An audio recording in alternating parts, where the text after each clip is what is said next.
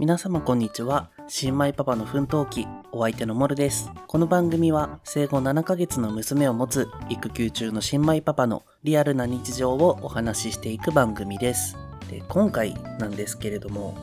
実はモル疲れてます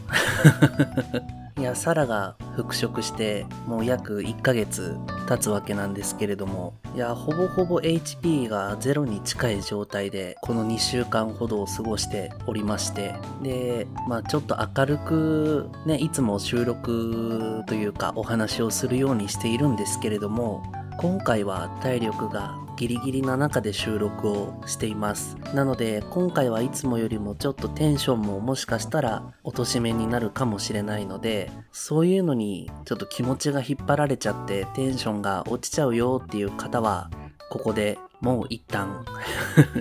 再生するのを止めていただいても大丈夫です。リアルな日常をお話ししていく番組なので、そういう日のモルも聞いてみたいよっていう方は続けて聞いていただけると嬉しいです。ということで、もう早速メインのコーナーをやっていきたいと思います。で、今回のメインなんですけれども、魔の6ヶ月と支え合う大切さ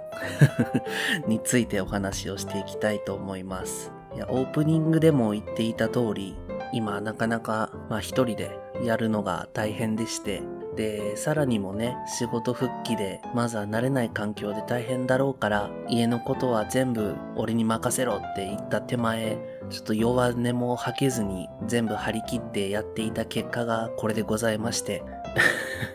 で、ちょうどそれと同時にですね、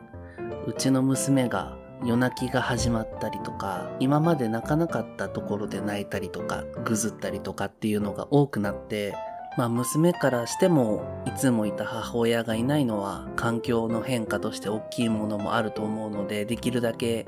近くにいるように、寄り添うようにしながら隙間時間を縫って家事をしたりとかね、やっていたんですけれども、そこでちょっと調べてみたわけですよ。急に夜泣きもしだしたので何かあるのかなと思って、でもちゃんと時間は決めてね、マイナスの方向に行かないように調べてみたら、魔の6ヶ月っていうものがあるらしくてですね、だいたい生後6ヶ月と2週間後ぐらいに、そういう時期に入ることが多いらしくて、例えば歯が生えてきたりとか、あとは心の成長によって、意思表示が増えたりとか、あとはその距離感が自分の中でつかめるようになってきて、少し離れようとした時も自分が置いていかれるんじゃないかと思って泣いたりとか、もう距離がわかるのでそれで遠く感じちゃって泣いちゃったりとか、あとサラも私もそういう子供の発達に関して勉強をしていたことがあるので、そこで話し合って、この時期だといろんな刺激をすごく多く受けて、それを脳みそでちゃんと処理しようとする時期なので、それも含めて寝てる間に夜泣きも増えるんじゃないかなとかっていう話もあったんですけど、ちょうどこの6ヶ月過ぎ、サラが復職してからできるようになったことっていろいろ、そういえば増えたよなと思って、ちょっと思い返してみたら本当にすごいたくさんあって、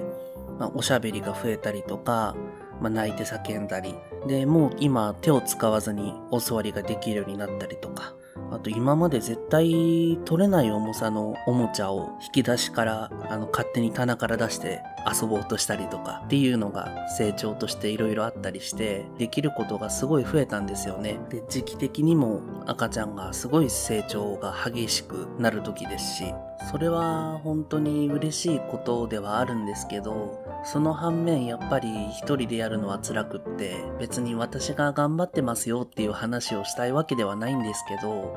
だいたい6時前ぐらいに起きて、6時の授乳をミルクをあげてから、そこからサラが8時頃に起きてきて、で9時過ぎぐらいかなにサラが出勤して、で帰ってくるのも21時で、その娘は8時に寝るので、そこから8時から9時までの1時間の間で夕飯を作って、できるだけね、温かいものを食べさせてあげたいじゃないですかで、12時に寝て、でそこでまた夜泣きがあってみたいな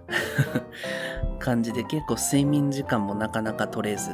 でも娘の前ではなんかあんまり辛い顔を見せたくないなっていう意地を張ってる自分もいるし、家のことを俺に任せろって言った手前、さらにはあんまり弱音は吐けないしみたいな感じでモヤモヤをしていたんですよね。でそのことをですね、2日前ですよ、ちょうど2日前にさらにちょっと弱音を吐いたわけですよね。正直ちょっとこの生活はきつすぎるかもしれんっていう、朝少しでもいいからもう朝のミルクだけでも変わってくれないかっていう話をしたんですよ。何日かに1回でもいいし、ミルクあげたらもう1回寝て、もう30分でもいいからちょっと長く 寝かしてくれないかみたいな話をしたら、サラが逆に私は娘と関わる時間が今なくってちょっと寂しいから、朝のミルクから準備までの間はそこは私が担当するよっていう風に言ってくれて、8時ぐらいまで私のことをこの2日間寝かしてくれるんですよね。これに関しても2人で話し合いをして、逆にサラの方が動く時間がそうすると長くなってきちゃうので、サラがきつかったら交代ずつにしようとかっていうような話をしながら、こういう風に家事とか育児を回していこうっていう話を2人でしたんですけど、それを受け止めてくれたサラにもすごい私は感謝してますし、勝手に自分で自分を追い込んで全部一人でやらないといけないって思ってたので、その話をした時にすごい心が、気持ちが楽になったんですよね。いや、なんかサラが本当にそういうところを受け止めてくれる人でよかったなって思うし、その時に本当に助けられた気持ちになって、支えてくれたら本当にどれだけ楽かって思ったんですよ。自分たちで出した決断ではあるんですけど、私が一人で家のことやりますっていうのはある程度覚悟はしたんですが、やっぱり難しくてごめんなさいっていうところも受け止めてくれたさらに感謝ですし、本当に支え合うって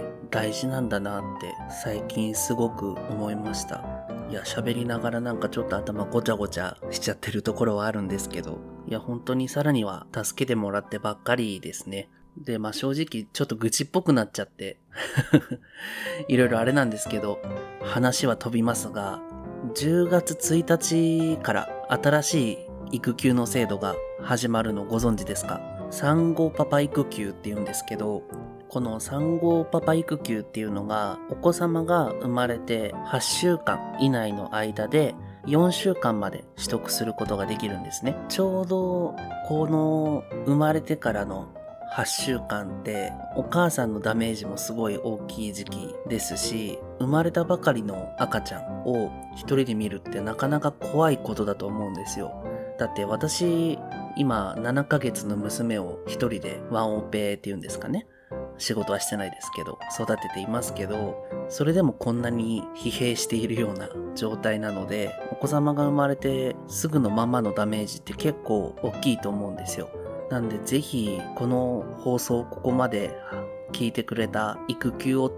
今後取ろうかなとか、これからお子様が生まれるっていうようなパパがもしいたら、ぜひとも取ってほしいなって思います。ちょっとこの配信から何かね、得るものがあるといいなとは思うんですけど、いや本当にさらには感謝しかないですし、こうやって支え合える環境にあるのもすごい私は恵まれてるなって思うので、ぜひね、話というか着地点はすごい飛んじゃってると思うんですけど、産後パパの育休とかも取ってみてもらって、この配信を聞いてその一歩が踏み出せると嬉しいなと思います。はい、ということで今回のメインは以上になります。次、パパの気づきのコーナーやっていきたいと思います。皆様こんにちは、阿部のべこです。柳楽芽衣です。皆様の隙間時間にフラッと立ち寄る番組の窓でございます。はい、雑談やら音楽紹介やらゲームやら豆知識やらいろいろ詰め込んだバラエティ番組をポッドキャストや YouTube、 ニコニコ動画、スプーン、スタンド FM で毎週月曜日朝に配信中です。はい、コーナー名どうぞ。普通オタフリートーク、ネクストパーティス、今週のピン止め、ゴリ押しピックアップ、嘘のキツネと混沌狸、リミットマン、高速爆裂ガール、色眼鏡ダービー、世の中の隅っこ、ワンディレクション。コーナーいろいろありますので、ぜひとも聞いてください。聞いてください。今週のパパの気づき。このコーナーは最近の娘の小さな成長や、モルが生活していて気づいたことをお話ししようというコーナーです。今回のパパの気づきは、離乳食のお話なんですけど、それがキューピーのリンゴの離乳食最強で、何が最強かっていうと便通なんですよね。リンゴジュース飲みすぎるとお腹緩くなっちゃうっていう方とかいると思うんですけど、このキューピーの瓶の離乳食のやつで国産リンゴっていうのがあるんですよ。で、これ5ヶ月頃からあげられるやつなんですけど、で、これあげたきっかけっていうのが、たまたま家に職場の同僚が遊びに来まして、で、お土産って言ってこの国産リンゴのベビーフードをくれたんですよね、離乳食を。で、ちょうどその時が娘が3日間ぐらい台が出てなくって、便通というかお通じが来てなくって、そろそろ綿棒干潮とかしないといけないのかなとかって思ってたんですけど、この国産リンゴをせっかくいただいたので、じゃあもう使っちゃおうかっていうので、ちょうど離乳食の時間だったので、あげてみたんですよね、その国産リンゴ。